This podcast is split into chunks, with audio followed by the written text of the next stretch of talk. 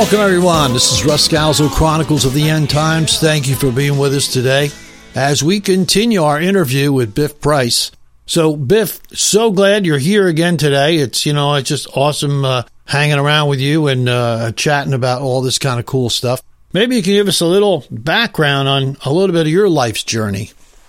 Well, Russ, it's great to be here again. Uh, uh, to borrow a line from Steve Martin, I was a wild and crazy guy uh, back in the day. Uh, disc jockey, rock and roll disc jockey as a, as a young man, and in broadcasting for about oh, a little over 25 years. Did a lot of things along the way. I mentioned last time construction work and this and that, and the, chemi- the chemical business and all kinds of stuff. Taught college for 16 years, uh, and all of that stuff. But that all of this is relevant to a point but it all began uh, when I was a child, and I came from a broken home. And I, am not saying, oh, poor me, because obviously a lot of people have broken homes today, and uh, maybe less so back then, but uh, I went to live with my grandparents, and that's where I grew up. My grandmother was a dear Christian lady who took me into her home, and when she didn't have to, and uh, she raised me from the time I was about four years old. So she was the one that took me off to Sunday school, and uh, I got involved in that, and then grew up uh, a believer. And when I was a kid, I thought maybe one day I'd become a minister. That's literally what I felt like wow. back in those days. But then I ran off the rails and I ran off the reservation and uh, floundered around for a long time and uh, married my uh, high school sweetheart, and uh, eventually we had our first child. And when she got to be about five years old, I looked at her and I looked at my wife and I said, you know, maybe we should take our daughter to Sunday school. And so we were drawn back into uh, becoming involved with uh, church and so forth. And it was a rocky road up and down over many years, but um, basically I was drawn back to it.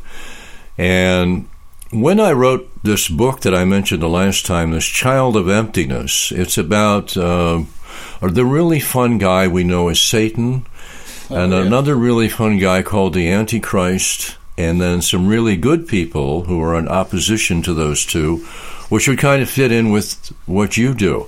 Not in the same uh, venue or genre, but in a different way. But that's not what we're talking about here. One of the reasons I can write short stories, and I mentioned that in our last program, is I wrote short form material for many years. I edited a newsletter which had short 300 word pieces in it. I wrote uh, commercials in Philadelphia for 12 years. And when you write a commercial, you have 150 words in 60 seconds in a radio spot or 75 words in a 30 second ad. You don't have a lot of time to play with. And when you put in uh, music and sound effects or whatever you're doing for an audio commercial, you take away the amount of time you can, uh, the amount of words rather you can use. Television's even more different because television depends more on the visual, and often there are far less words in a TV ad, believe it or not, than there are in a radio ad because the the visual is the strong point.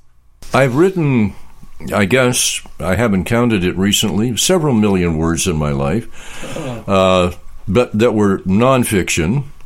And uh, in we, some people would say the commercials are fiction because yeah. it's all hyperbole. That's true. but um, but basically, it taught me how to focus and how to write and how to get to the point. Maybe I should say that's that's what I've learned from doing what I've done to get to the point.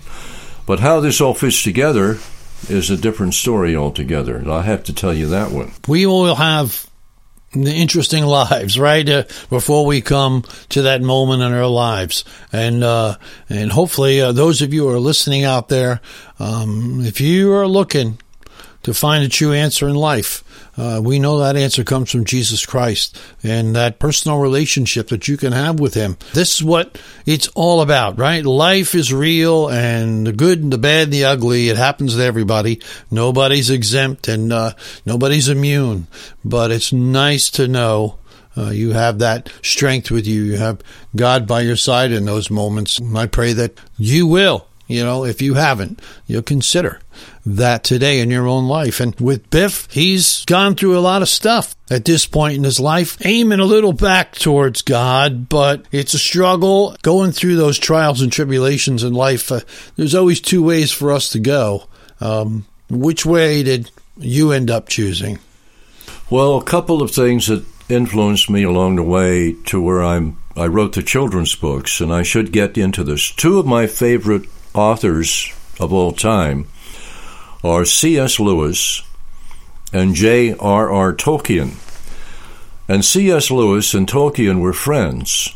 Now, C.S. Lewis uh, was in World War One uh, brave soldier in World War One, became a professor at uh, one of the college or two of the colleges in England, very high up and respected, and he belonged to a group called the Inklings, and J.R.R. Tolkien was in that group too, and other people that were famous were in that with them, and they would get together and they'd talk about their writing and what they were doing and so forth. C.S. Lewis was a devout atheist. And if you know what an atheist is, it's somebody who doesn't believe in God at all. And he had people working on him and working on him to, to get him to take a look at Jesus, and he finally did. And he became one of the greatest Christian writers of the last century that's ever lived. Absolutely. He was a, his intellect was such that uh, I remember a story about him. You you may or may not, depending on your age, remember uh, uh, when Watergate went down and Richard Nixon had to resign and all of that stuff. There was a, na- a man that worked in the Nixon White House named Chuck Colson. And Chuck Colson went to prison as a result of Watergate. Yes, he did. And in pr- prison, he found the Lord and he founded prison ministries as a result of that. But I remember him uh, telling uh, in a, something he wrote about having read a book by C.S. Lewis called Mere Christianity. And he said he pulled off to the side of the road and he cried. And then he also said that he would have never wanted to meet C.S. Lewis in a debate because Lewis would destroy you. He was so brilliant and such a Christian at the same time that I doubt anybody could have an argument with Lewis and win it. Now, he wrote a, a, uh, uh, a, series of children's books you may or may not be familiar with called The Chronicles of Narnia. There's seven books in the series, and they're disguised as fantasy. Uh, unless you know what's going on. If you're a Christian and you read the books, you know what's going on. A friend of mine who was a pastor gave me that set of books when my youngest daughter was six years old in first grade. And I began reading them to Beth, and I read them over a series of uh, the whole year, first grade year, and then she would read, learn to read, and re- help me read them. And we read them together. And they made an incredible impact on my life because of the beauty of them and the beauty of the stories that they are and what's in them. J.R.R. Tolkien, who was one of the men who influenced Lewis to become a Christian, yes. wrote The Hobbit and The Lord of the Rings, which I consider the greatest fantasy story in the English language in modern times. Absolutely. Lewis was a, a Christian as well. And there's imagery in regard to good and evil in, the, in those stories that's all about Christ, although you wouldn't know that if you didn't know what you were reading. So that's these were, uh, there was a way this all came about, but I'll tell you that in a moment. So that's what's going on with, with that. We get uh, to do a lot of things as writers. You know, we get to to uh, take people on adventures and take them places, and, and certainly uh, um, Tolkien and, and, and C.S. Lewis. I mean, amazing, amazing writers. And uh, they take you on journeys and they teach you things along the way that's so vital in you know in creating stories and pulling people into stories so you read these books obviously how did they impact you uh, Lewis, even more than uh, Tolkien and The Lord of the Rings, which is uh, more of a fantasy. Well, the Chronicles of Narnia are fantasy too, but Lewis shows something in his books that I think is very powerful. Powerful part of it is there are four children in Lewis's stories that go through a wardrobe and they meet the White Witch and all that stuff, and that was in their first movie that they made.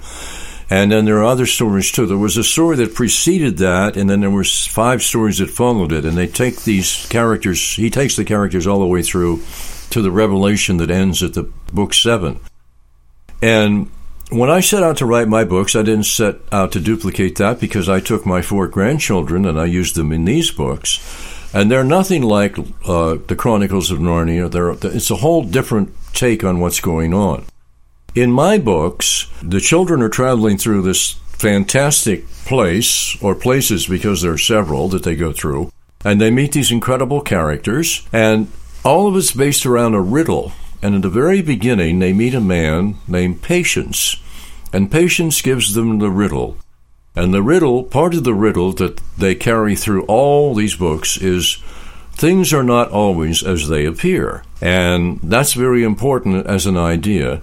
And then the really big idea is when you're in trouble, call upon the king. Mm. Well, the king, you might surmise from that, the king's name is the Lord God Jehovah. But we don't use those names in the book, but you'll figure that out depending on where you go with it. But the beauty of the Chronicles of Narnia and the beauty of my trilogy is the innocence of children. Jesus took a child and stood him in front of him and said, If you're going to go to my kingdom, you must become as one of these. And in the beauty of the stories that Lewis wrote, and in the beauty that God gave me when I wrote these stories, or actually I wrote them with his help. Some people say I probably should be in an institution claiming that, but I believe that they were inspired. Uh, in the beauty and the innocence of a child, we see things differently. This is why it says you must be born again. You must put away all of the stuff that you have crammed in your head as a grown up and become as a child. How do you become a child? Well, you have to learn to trust. You have to learn to see innocence. You have to learn to see true beauty. And these books do that. I won't tell you how or in what mechanisms are used. That would ruin the story for you. Well, you can't ask for more than that. I love a story that takes me somewhere and teaches me a little something along the way. You know, and I'm really looking forward to getting all these books out this summer so you folks out there can dig into them in time for summer reading. These books have real extra meaning for you because you've written them with your grandchildren in mind. Well, the spiritual truth that you'll find in these three books uh, is powerful beyond words. And I'm not going to, to try to do it justice by describing to you what happens. But all I can say about it is that this takes you on a journey that um, is it's, it's, incredible. The images, uh, the characters, the things that happen in the book, and the biblical truth that's there that you'll find in places you don't expect it are in some cases absolutely overwhelming. Yes, I wrote these, but I like to say I had a lot of help running them. And uh, I have a I have a friend who was a was a, a Navy guy and uh, a pretty big guy, you know, rough and tough guy, and he read these uh, as manuscripts a number of years ago. And he said one of the most beautiful things to me that anybody's ever said. He looked at me and he said, "Now I know what heaven looks like." Uh, it doesn't get any better than that, you know. Uh, that's awesome. What you've done with these books and the, your heart has been poured into them, and I know that people will really enjoy them. And so, folks, look for them this summer. You know, we're going to be, I'm going to be mentioning to me to you again on my podcast down the line when these things get released, and um, we're looking forward to that. So it's great to have Biff with us today. We have one more episode and for all you that are writers or those of you who are wannabe writers, um, you won't want to miss this next episode. We're going to talk about how is writing done? What kind of, I want to know what Biff does. What, how, how does he approach it? What is his mindset? Uh, what is his disciplines? You know, how, how does he keep going? You know, because we all face ideas that come in and out of our heads. And so, how do we put these things down? And I think it's going to be really enjoyable for you. You'll pick up a few tips along the way. Thank you for being with us today, and keep looking up, for the King is coming.